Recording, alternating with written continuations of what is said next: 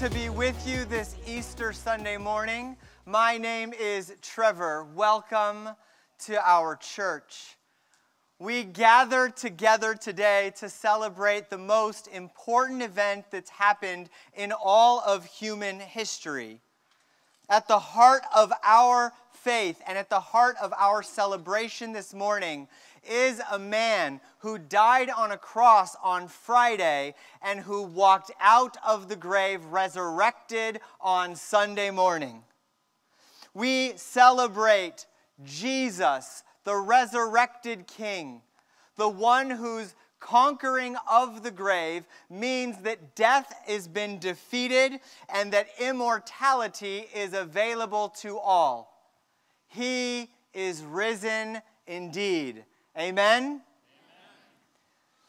If you are here this morning, we want to welcome you.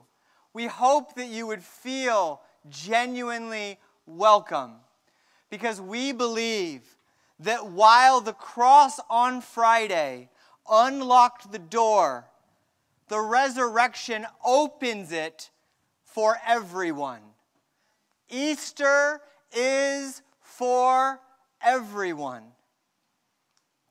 Now, when many people think of Christian faith, they don't always, or even maybe most of the time, talk about its inclusivity.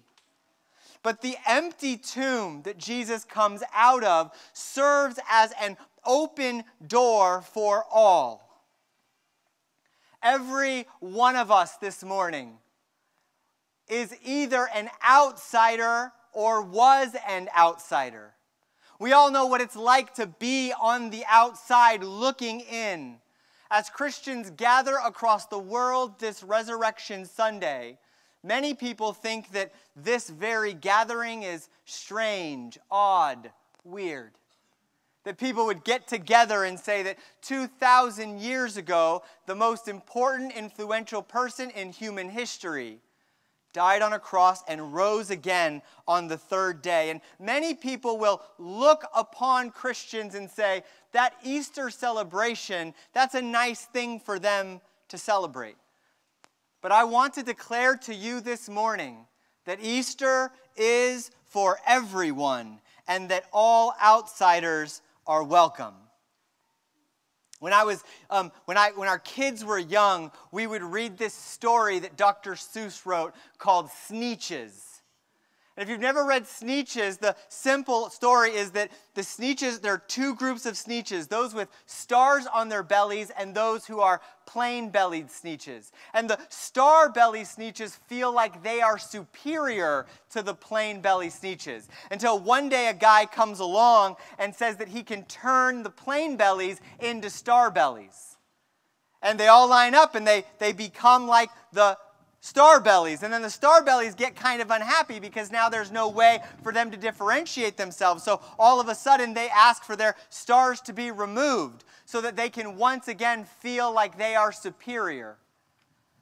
That sense of feeling like there's always people who come together. Maybe it's in our workplace, maybe it's in society. There's always an elite class who sort of removes itself and, and says, We're over here and you're outsiders. You stay over there. You don't get the privileges that we have. That exists everywhere. Christian faith declares this morning that because of what Jesus has done, all are invited to be insiders as a part of God's family.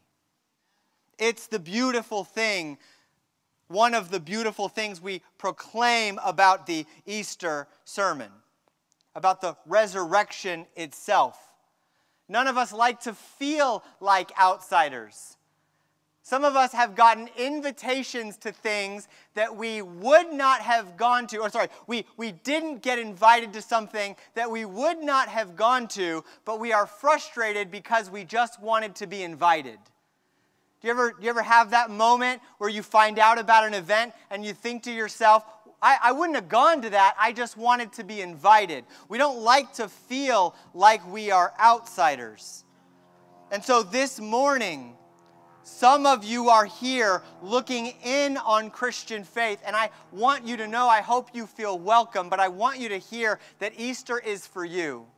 Some of you are here and you're expecting another sentimental message about Easter and you want to hear the story and leave unchanged. Others of you are a bit cynical about the whole thing. You've been dragged here by someone in your family, poked and prodded to arrive at this Easter Sunday. I want to tell you that I believe that God wants to speak to you this morning. People don't become Christians primarily because they're given a mountain of evidence. Most people become Christians because they experience the power of God. And so it's my prayer and hope that this morning you would meet God. If you have a Bible this morning, I'm going to invite you to go to a text that you probably weren't expecting to go to. It's in Acts chapter 10. Acts chapter 10 is where we're going to be this morning. So if you've got a Bible, either physical or um, handheld, feel free to open to Acts chapter 10. This morning we're going to look at a sermon we're going to hear a sermon that was proclaimed by this early follower of Jesus named Peter. Peter was once a coward.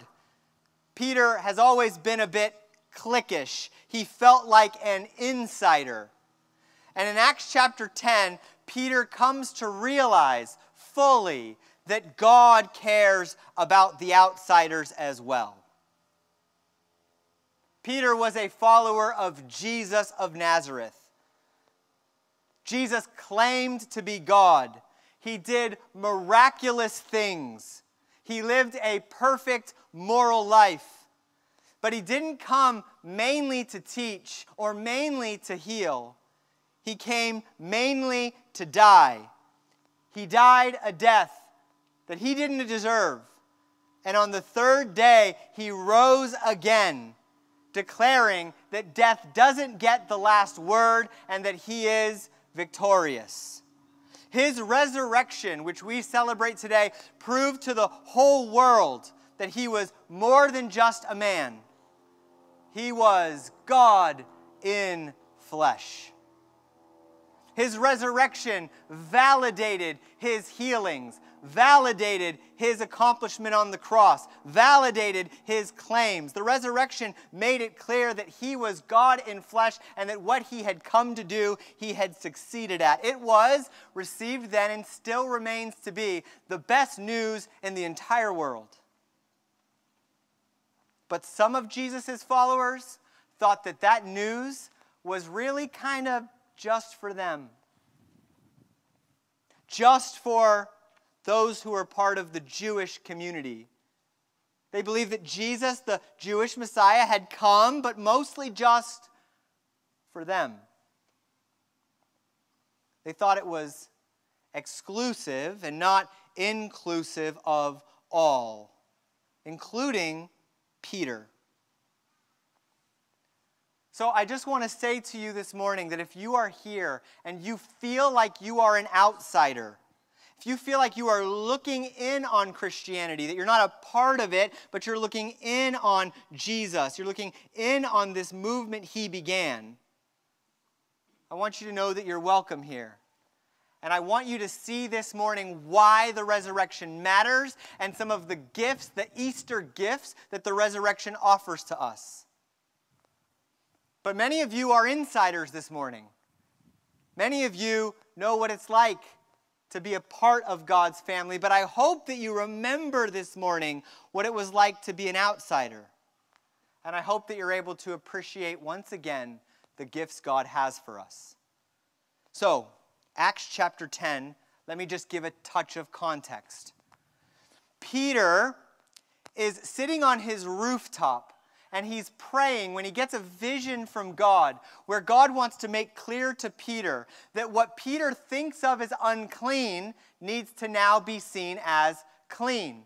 This is a clear message for Peter because God is trying to make it clear to Peter that the people he sees as unclean are in fact invited into what God is doing. So, as Peter is receiving this vision on his rooftop, he gets a knock on the door the knock is from some delegates of a Roman soldier named Cornelius. Cornelius is a pretty decent guy. He cares for the poor. He sees himself as, as, as pretty good. he is interested in God. He is seeking after God. And God tells Cornelius to send this small delegation to Peter. So the delegation knocks on the door. Peter is interrupted. And then Peter decides to go with this delegation to Cornelius's house. When Peter gets to Cornelius's house, the first thing he says, we'll get that sorted out over there. Um, when, when Peter gets to Cornelius' house, the first thing he says is, I'm not supposed to be here with you. I don't, I don't eat with people like you. I don't associate with people like you. Why am I here?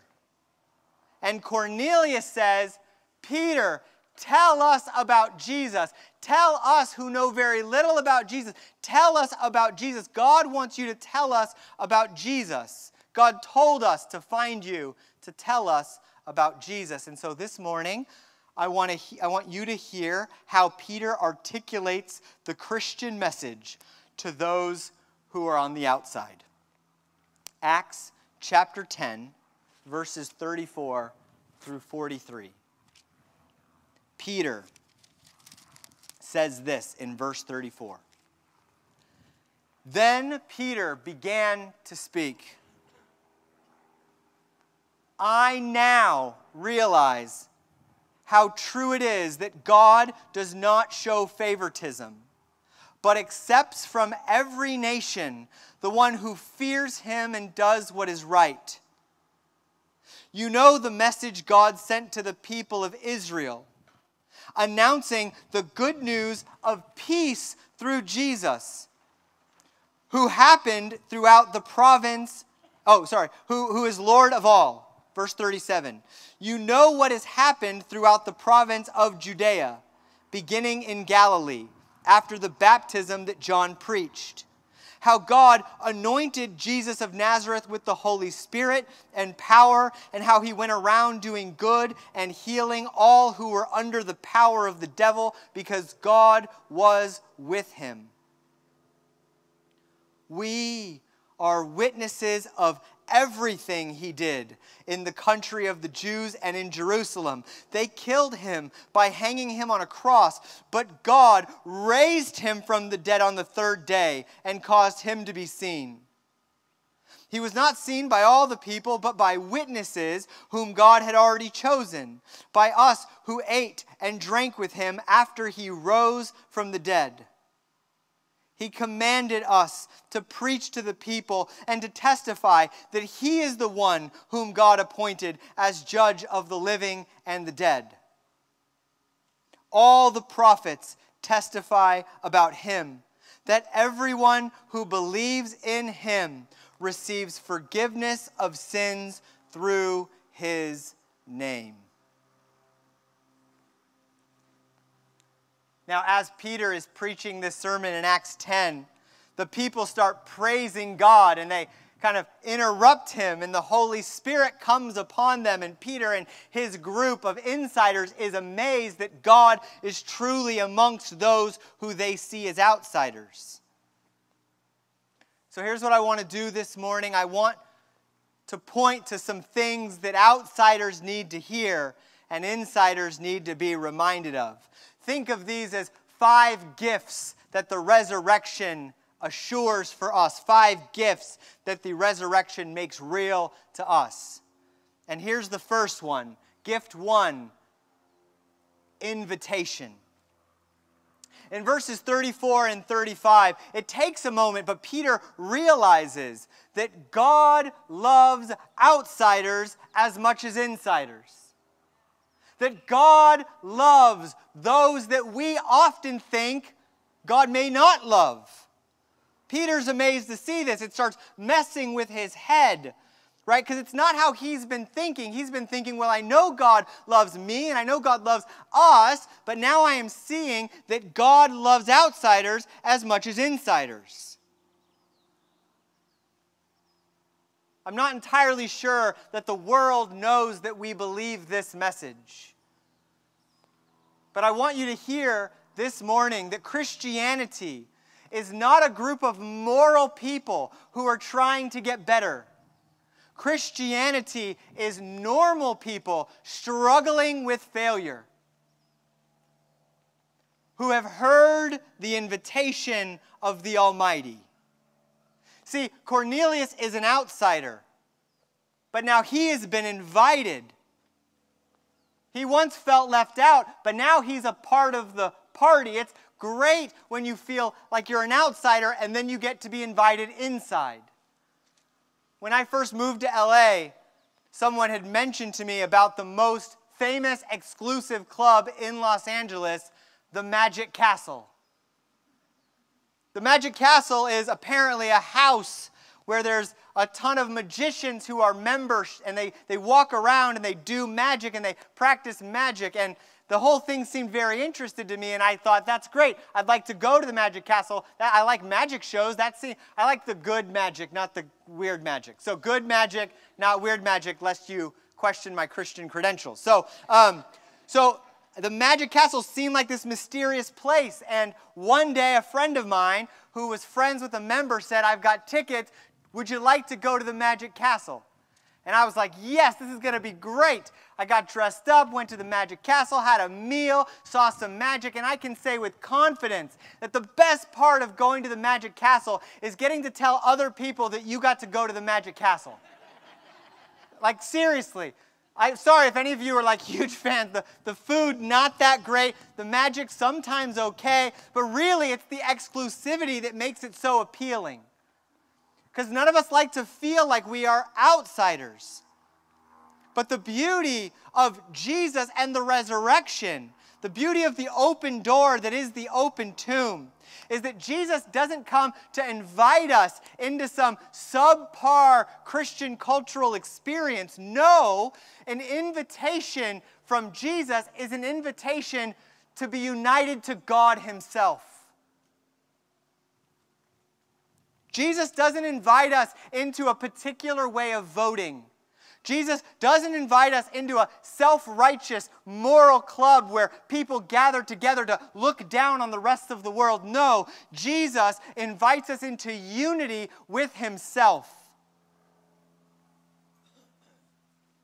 And everybody Peter sees is invited. What makes someone right with God is not how hard they try to be right with God, but how they respond to Jesus. The empty tomb is an open door to all. The second gift, the gift of peace. Notice that in verse 36, Peter says that this is the good news of peace through Christ. Now, when we think of peace, we typically think of the absence of conflict. That our marriages are at peace when we're not fighting. That two countries are at peace when they are de facto not at war. That there's peace in the home when the kids aren't at each other's throats.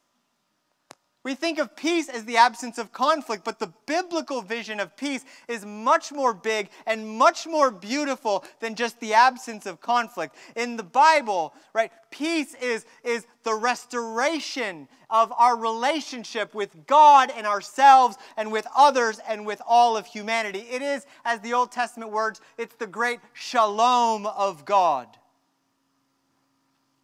We desperately want peace and we desperately need peace. Our lives are marked by conflict.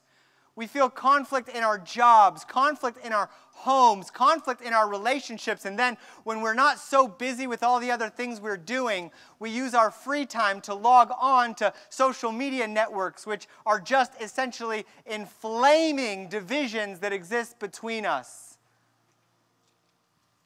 Conflict is everywhere. And Peter says that that thing that's inside of you, that longing for peace that you want, is available through Christ. And Jesus had told his disciples, I tell you these things so that you may have peace. In this life, you will experience difficulty, trouble. But Jesus says, Take heart, I have overcome the world. And where do we see him overcoming the world? We see it in the resurrection. Many of us will look for peace inside of ourselves. We believe falsely that most of our problems are just about us either correcting our own behaviors or just getting the world to correct theirs. The self help industry is booming. But the Bible does not say that the answer to peace is found in you. It says that it's outside of you, found in Jesus, the resurrected one. You won't find the peace you're looking for in another Amazon package. You won't find it in a job promotion or a raise. You won't find it once those friendships are no longer at odds with one another.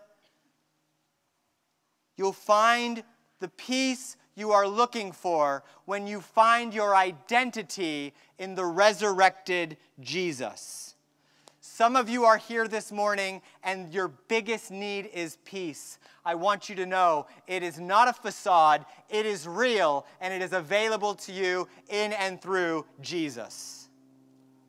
The empty tomb means that the peace Jesus promised is real because he has overcome the world. The third gift is victory. Jesus taught wherever he went, but he did more than teach. He demonstrated power over death and decay and evil. And the resurrection is a place where we see that he defeats the devil's greatest weapon, death itself. Easter is the moment when death dies.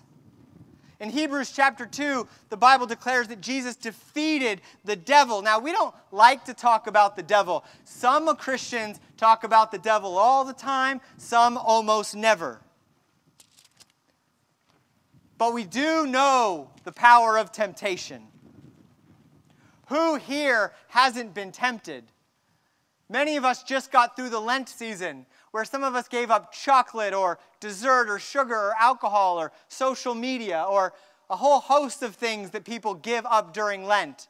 Very few of us do it successfully. Because we know through the Lenten season that temptation is real. We struggle with having the ability to actually follow through when we say, I don't want to do that for this period of time. We still find ourselves going to it. The number of times I have given up social media only to find myself mindlessly opening it when there's an open moment in my day is more than I can or want to be honest about. We're addicted to our phones, we're addicted to games, we're addicted to our passions and our sinful desires. We are addicted to the coping mechanisms that we use to try to make ourselves feel better when everything feels chaotic? Are we slaves to our temptations? Is that as good as it gets for us this morning? Mere slaves to temptation? No. Jesus says, Whoever sins is a slave to sin. But the Bible declares that if you have Jesus, the same Spirit that raised Jesus from the grave lives in you. That the victory of Jesus is available for you. That his victory isn't just for him, but it serves as an offering to you so that you may have victory in your life as well. Jesus said, if the Son sets you free, you are free indeed. Well, that claim doesn't make a whole lot of sense if he is still buried somewhere. But if he is resurrected, and if he's telling the truth, then the very power of God is available to you this morning. The power of the empty tomb, the power over death, and sin and the devil is available to you this morning. Peter says that Jesus has victory. Fourth, justice. In verse 42, Peter says that Jesus is the appointed judge of the living and the dead. That because Jesus didn't stay in the tomb, but because he walked out of the tomb as resurrected, he is seated at the right hand of the Father. That he is truly the world's judge, which means that justice is real. We long for justice, don't we? We look out in the world and we see things that aren't right. We turn on the news and we can point our finger at almost any story and say, see, more evidence that things are not the way they're supposed to be. Which leads us to this question who and what will make things right? Will it be a new regime, a new president, new politicians, new systems, new structures? The Bible says no, that the only one who can make things right is the one who rose from the dead. That Jesus, the good one, the perfect one, the holy one, that he holds the keys to the kingdom. And in him, he will be the judge of the living and the dead. In his great work, The Brothers Karamazov, Dostoevsky writes that if God does not exist, then everything is permissible. Everything is allowable. Everything is ultimately okay because there is no judge. But the Bible declares that Jesus is the judge. And in 2 Corinthians 5, it says that one day we will sit before the one who is on the judgment seat. And we are thankful that the one who is on the judgment seat is the one who loves us more than we could imagine. He is the world's true judge. He is the perfect one. He has the last word. The empty tomb means that Jesus gets to sit in the seat of judgment. And the empty tomb means that justice ultimately falls into his hands, which is good news because he is good. Fifth, and finally, the last gift that we get is the forgiveness of sin. Peter in verse 43 says that all the prophets testify about him that everyone, and that word everyone means everyone, who believes in him receives forgiveness of sins through his name. You see, when we preach about justice, we love justice. We love the idea of God coming and making things right. We love the idea of God coming and saying, that's not okay. We love God when He shows up and says, the mistreatment of those people is not okay. When God shows up and says, I will no longer allow that to happen, that's wrong. We love that until we start to discover that the same wrong things that exist in the world also exist in us. Do you ever notice that the same things that you cry out for God to fix, if you've got eyes to see, I hope you see it, friends, that you play a role in those things constantly? So, how can God be just and bring justice and also be forgiving? That's the question. Well, I want you to imagine for a moment. I want you to imagine that you and your friends decide to go out for drinks after work one evening. And imagine that after you've had a couple of drinks, you have that strong, sort of odd sensation that maybe you've had a little too much. And so you decide that you're going to drive home. After all, you can't afford an Uber. Finances are tight. You've got too much college debt. You took out one of those weird credit cards at a kiosk one day, and now the bills are piling up, and you don't have the money, and your home is merely a couple of miles away. So one of your friends looks at you and says, You okay to drive? And you kind of feel like the answer is no, but your pride gets the better of you, and so you say, No, I'll be fine. You get in your car, you drive, and before you arrive home, you get that sinking feeling that gets every one of us when red and blue lights are flashing in our rear view mirror. You're told to pull over. You do so, and the police officer asks you to roll down your window, tells you that you've been swerving. You didn't think you were swerving, but you have been. And then he invites you to step out of the car. Next thing you know, you find yourself sitting in jail for drunk driving. And your first thought is, I hope my dad doesn't find out. You're given a court date. And you arrive at the courthouse.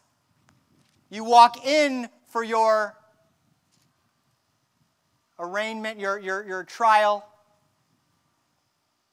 And the words, all rise, are spoken, and the judge enters into the room. And it's about the worst thing you could have imagined, as the person who is the judge turns out to also be your father. Now, growing up, your father didn't talk much about his work as a judge, but you know he's got a reputation for being a very good judge. Your father takes the bench and looks at you, and you can see in his eyes the disappointment. After being seated, your father looks at you and says, How how do you plead? And you know that the evidence is stacked against you, and so you say, guilty. I'm guilty.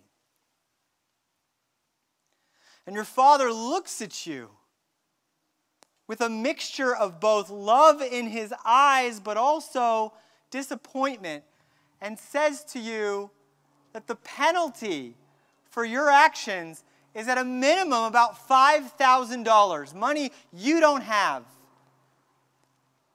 That you could have killed someone. That that momentary moment of selfishness and pride could have led to a horrible outcome. And it comes time for the sentencing. What is your father to do? And I want you to think about how you think about what the Father does because sometimes how we think about what the judge, the Father, does in this moment tells us how we think about God. See, for some of you, your conception is well, if the judge is like God, then that's easy. He says, $5,000, learn your lesson, deal with the consequences, maximum penalty. After all, he is a good judge, and that feels like the right thing to do. And so, some of you, your conception of God is one where in which you have done things that you wish you didn't do, you've done things you're ashamed of, you feel a sense of guilt or shame, and you wonder how God feels about you. And so, your conception of God is that God stands at the end and says, Here is your punishment for what you have done.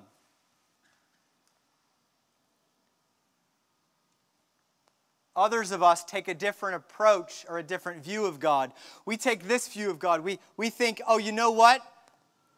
Because he loves me, what he's going to do is he's going to say, don't worry about the, the $5,000. You, you're not guilty. I love you. You're forgiven. It's fine. Don't worry about it. But you know that there's a problem with that, right? You know that it's like not really justice and it's not really a good judge and it's, it's kind of special treatment, which we sometimes want, but recognize doesn't make for a very fair or good or just system. So, what does the judge do? Well, I'll tell you what I think the judge does if the judge is anything like God. I think the judge looks at you in the eyes and says that your transgression comes with a great penalty. The judge then tells you that you are ordered to pay the full $5,000. and any other additional fines that are included. I think that he then bangs the gavel and declares that court is dismissed. And as people begin to get up from the courtroom and walk away, as paperwork begins to be filed, I think that he steps off of the bench and he comes around and he sits next to you. And I think he then puts his arm around you.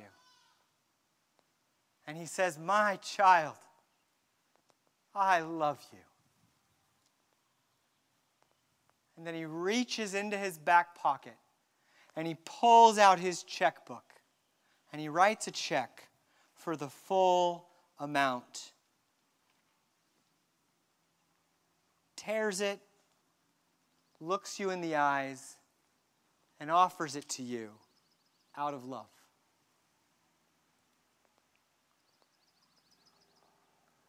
What do you do? Do you receive it, maybe with tears welling up in your eyes out of gratitude for your Father? Or do you reject it and declare, you know what, I can pay for this on my own when you know you can't? God offers forgiveness to you. He writes a check for the full amount of everything you've done that you know you shouldn't have done. He says, I'll pay it because I love you. And he invites every outsider to become an insider.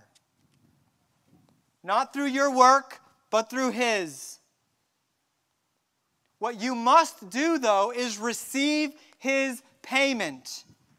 You must accept his victory, his peace, his justice, his forgiveness, more than anything, you must receive him. For he is, as Peter declares, Lord of all.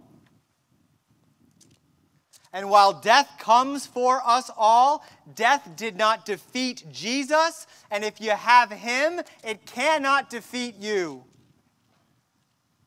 But you have to let him in. So this morning, let's celebrate. Let's celebrate that the tomb is empty. Let's celebrate that death is defeated. Let's celebrate that peace is real and that His peace is our peace, that His victory is our victory, that His justice is our justice, that His forgiveness is our forgiveness, that His life is our life, that He is Lord of all, and he, invita- he invites anybody who wants to receive Him into receiving those Easter gifts. Outsiders are welcome. Do you remember what it was like to be an outsider? Do you know the good news of what it means for Christ to invite you in? Have you received Him this morning? I hope that you have. If you're here this morning, and you are an insider, which of those gifts are you most thankful for this morning? And if you're here this morning and you feel like you're an outsider looking in, I want you to know that Jesus offers all of it and more to you. But you have to receive Him. He is the good one, the perfect one, the wise one, the powerful one. He lived, He died, and on the third day, He rose again. And His victory is our victory. Let us pray.